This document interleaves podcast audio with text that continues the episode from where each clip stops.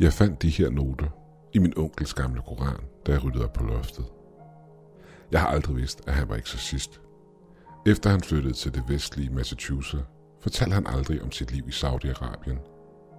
Det, du skal til at høre nu, er noget, jeg har oversat fra arabisk. Det er noterne, min onkel lavede, da han arbejdede som eksorcist i en lille bjerglandsby ved navn Taif, der ligger cirka 60 km fra den hellige by Mekka. Noterne indeholder informationen vedrørende hans kones eksorcisme.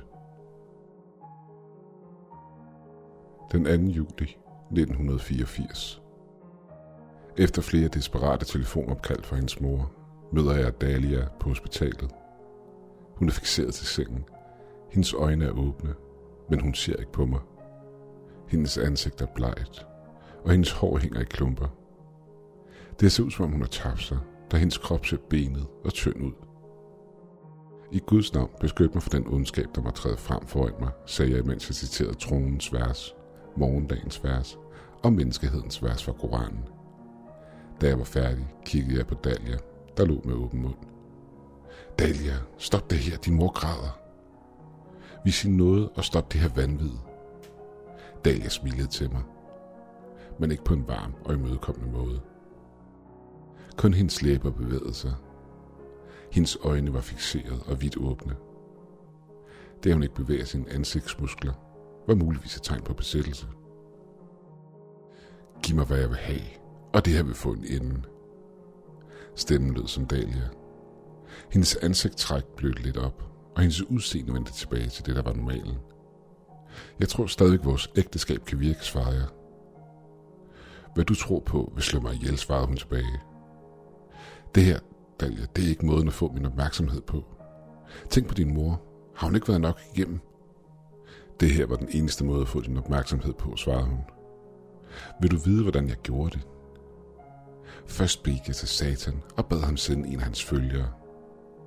Da djætten kom, åbnede jeg op og lukkede ham ind.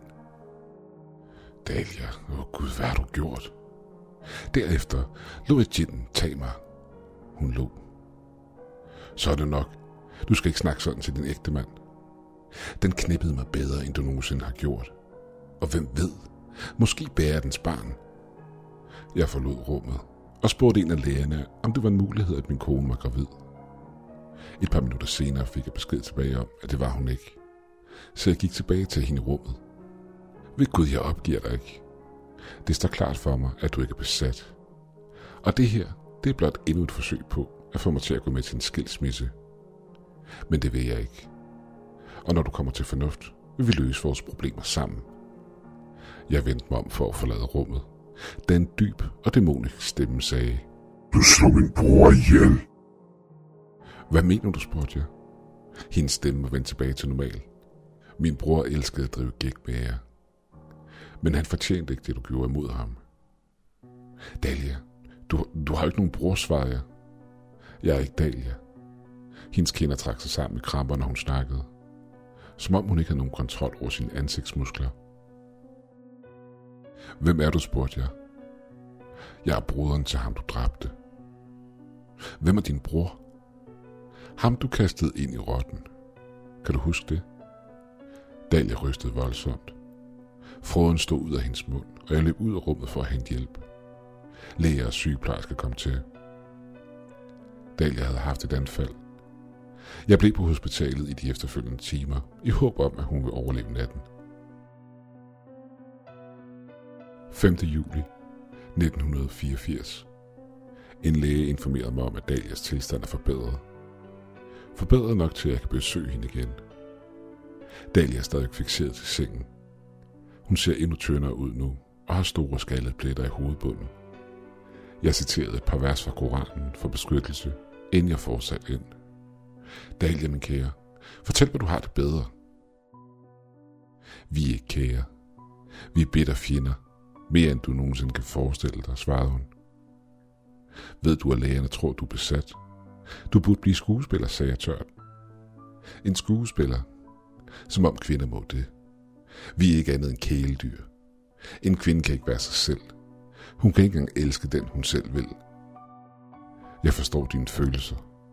Og jeg lover dig, at jeg vil prøve at blive en bedre ægte mand. Hvis du ikke kan lide det her, så flytter vi til Amerika, hvor min bror og hans familie bor. Jeg vil gøre hvad som helst for at gøre dig glad. Dalia kigger på mig, i det hun begynder at grine. Helt hysterisk.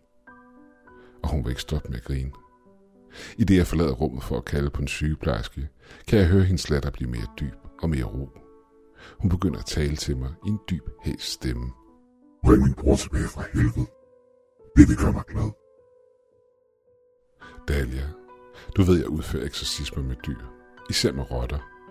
Du ved, jeg fanger djinnen i dyrene for at befri personen fra ånden. Du fangede min bror i en af dine rotter. Men hvad jeg ikke har fortalt dig er, at jeg aldrig slår dyrene ihjel.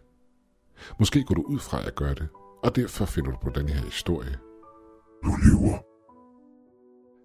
Jeg holder altid dyrene i et bur, inden jeg giver dem videre til min sheik, som så renser dem spirituelt og sætter dem fri. Vi dræber ingen. Hverken rotter, mennesker eller djinn. En ro latter fyldte rummet. Løgn er en synd, min kære. Du kastede min bror i en rotte og smed rotten i et bur, og glemte alt om buret i din bil. Han led. Du dræbte min bror, og nu vil jeg tage livet med din kone. Jeg har aldrig fortalt Dalia om episoden. Det skete for seks måneder siden, inden vores ægteskabelige problemer startede. Måske havde hun set den døde rotte i bagagerummet og aldrig nævnt det. Hvis ikke, så er uforklarlig viden et tegn på besættelse. Hvad hedder din bror, spurgte jeg. Hvad kommer det dig ved? Hvorfor besat du den lille dreng? Betyder det noget? Hvis du virkelig er en djinn, så ja, svarede jeg. Så du kan udføre din eksorcisme på mig. Jeg dræber din kone, inden det sker. Så dræber jeg dig, og så din familie, og alle andre, du har kær. Dalia begyndte at vride sig i sengen. Hendes arme var så tynde, at de gled ud af fixeringen, der holdt hende til sengen. Og inden jeg kunne nå at stoppe hende, greb hun en syg, der lå på bordet og stak den i sit øje. Hun hverken skreg eller reagerede på det, imens blodet stod ud fra hendes øjenhule. 8. juli 1984. Med tilladelse fra min chic er jeg ankommet til hospitalet for at udføre en eksorcisme. Jeg har fået fortalt, at Dalia er svag og stadig ved at komme sig. Men trods lægernes formaninger om, at hun har brug for ro, kan jeg ikke vente længere. Dalias øje er forbundet. Hendes nye fixering tillader ikke nogen bevægelser af hverken arme eller ben. Og i samme øjeblik, jeg træder ind i rummet, lægger hun mærke til mig. Min ryg klør. Vil du ikke klø den for mig, min kære mand? Jeg reciterer nogle vers fra Koranen og sætter en lille kasse med skorpioner ned. Dalia stiger på kassen. Hvad er det, det spurgte hun. Det er der, hvor du ender, svarede jeg. Hvorfor ikke noget harmløst, som en kanin? Er du ikke bange for, at den stikker dig, sagde hun smilende. Skorpionen vidste ikke mig lige meget hvad. Det er dens natur, ligesom det er din. Det er derfor, jeg kan kaste dig ind i den. For at starte eksorcismen, tog et par hvide handsker på og lagde hånden på min kones hoved og begyndte i Guds navn. Jeg citerede troens vers fra Koranen. Gud, der er ikke nogen mere værdig at tilbede. Den levende, den evige. Alt er hans i himlen og på jorden. Min kone skreg det, jeg reciterede verset. Indrøm det. Indrøm det er grunden til, at jeg hader dig.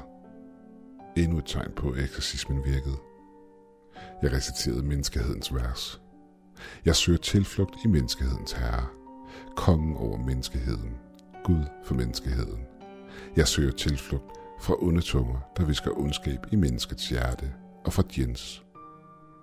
Kun to vers endnu, tænker jeg for mig selv. Indrøm grunden til, at jeg inviterede den her djinn ind i mig. Den djinn, der også havde dig. Hans bror var blot i et legesyg humør. Han ville ikke skade drengen. Han ville bare have det lidt sjovt. Men du slog ham ihjel. Dalia spyttede mig i ansigtet. Hendes spyt var fyldt med blod, og jeg tørrede det af og fortsatte med at recitere morgendagens vers.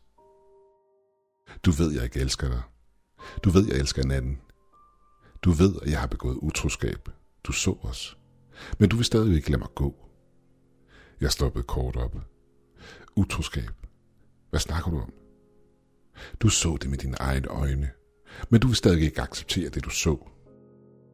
Snak ikke sådan, Dalia. Jeg har aldrig set sådan noget. Dalia lå en dyb og ro latter. Hun fortsatte i den unaturlige ro stemme. Du kom en dag hjem i frokosttid. En ting, du sjældent gør. Du så din kone med hendes bedste ven Havar. De var nøgne i dit soveværelse. Og synet af en anden kvinde oven på din kone gjorde dig hård. Jeg så på hende. Nej, sådan noget aldrig sket. Du blev ved med at kigge gennem sprækken i døren. Du kunne lide det. Og som den kujon du er, lød du som om det aldrig var sket. Du lyver, svarede jeg. Du var der aldrig for mig. Du viste mig aldrig nogen kærlighed. Så jeg fandt en, der gjorde. Hvis du bare vil give mig den skilsmisse, så Harvard og jeg kunne forlade det her fæslat land, så kunne vi være sammen. Men fordi du aldrig ville lade mig gå, så gjorde jeg det her imod mig selv. Så du kunne se med egne øjne, hvor meget jeg hader dig. Jeg så på hende i sengen. Dine falske ord kan ikke stoppe mig. Jeg lagde en hånd på Dalias pande og reciterede det sidste vers. Min kones øjne blev hvide, og hun lavede lyde, som om hun var ved at kaste op. Opkasten fløj ud af munden på hende, og hun var ved at blive kvalt i det. Jeg får ud af rummet og råbte efter en sygeplejerske. Personalet fløj ind og kørte min kone til operationsstuen. Timer senere fortalte lægen mig, at hun havde haft et hjerteanfald. Hun havde været uden ilt i over 10 minutter, inden det var lykkedes dem at genopleve hende. Desværre resulterede det i, at hun nu er hjernedød. 9. juli 1984. Min kone ligger i hospitalsengen. En hjernedød kvinde, der ikke længere har brug for fixering. Slanger og instrumenter er alt, der holder hendes krop i live. Du havde ret. Jeg ønskede ikke at indrømme det, jeg så. Jeg troede, det ville gå væk, hvis jeg lød som ingenting. Jeg hørte en knagen, som om Dalias seng rystede, men så intet unormalt. Det var her, jeg lagde mærke til kassen med skorpionen. Den lå stille. Jeg rystede kassen, men den var død. Du var ikke lykkelig med mig. Alt du gjorde var at løbe tilbage til din mors hus, men du var aldrig fri til at elske, hvem du ville. Du kunne ikke engang forlade landet. De ville ikke lukke dig ud uden min tilladelse. Jeg stillede mig tættere på min kone og så på hende en sidste gang. Hun sov fredfyldt. Jeg skulle have givet dig den skilsmisse. Jeg beklager, Dalia. Vi tilhører alle Gud, og vi skal alle tilbage til ham en dag. Må han tilgive mig for det, jeg har gjort imod dig. Min kones mund åbnede sig, samtidig med hendes øje. Hendes mund tvistede sig et forskruet smil. Dalia spurgte jeg. Hun strak sin hånd op, imens hun pegede på mig med vidt åbne øjne og åben mund. Hendes krop faldt tilbage i sengen. Jeg råbte på en af lægerne, og efter et kort øjeblik, hvor han konsulterede sine instrumenter, fortalte han mig, at der ingen hjerneaktivitet var. Bevægelse uden hjerneaktivitet er et tegn på dæmonisk besættelse. Jeg var chokeret, da jeg læste de her noter. Min onkel døde tidligere i år. Han var en venlig, men sensitiv mand. Jeg vidste ikke engang, at han havde haft en kone. Og jeg ved stadig ikke, hvad jeg skal tro. Jeg spurgte min far om det hele. Men alt han sagde var, at min onkels kone var blevet syg og døde. Han havde aldrig giftet sig igen. Det værste ved det hele er, at der er nogle af siderne, der er revet ud. Som om der er mere. Jeg har søgt igennem alle min onkels ting, men jeg kan ikke finde de sidste sider.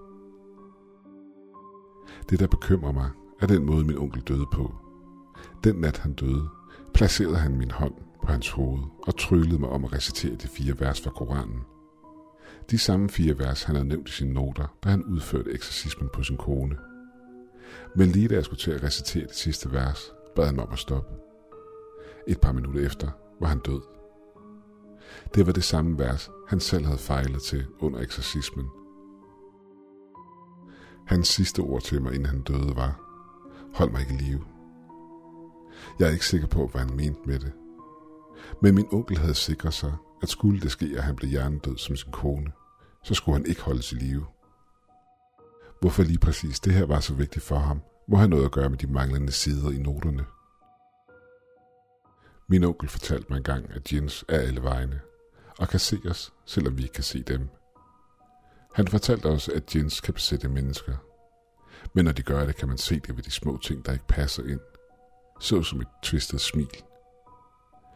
Jens får os mennesker til at blive fysisk og psykisk syge under en besættelse. Min onkel led af en sjælden muskelsygdom, der med tiden ville slå ham ihjel. Han har aldrig helt kunnet smile helt normalt, og han led voldsomt både fysisk og psykisk, til en sådan grad, at han måtte have hjælp. Lige meget, hvor jeg bevæger mig hen i dag, er det som om nogen eller noget holder øje med mig, og jeg kan ikke slippe følelsen. Nogle nætter kan jeg ikke sove, og jeg tænker hele tiden på de manglende noter. Jeg tænker hele tiden på, om min onkel døde med djenden inden i sig. Eller om den nu kredser omkring mig, alt imens den venter på at slå til. Måske er den ikke færdig ved at få sin hævn på min familie. Måske er jeg den næste,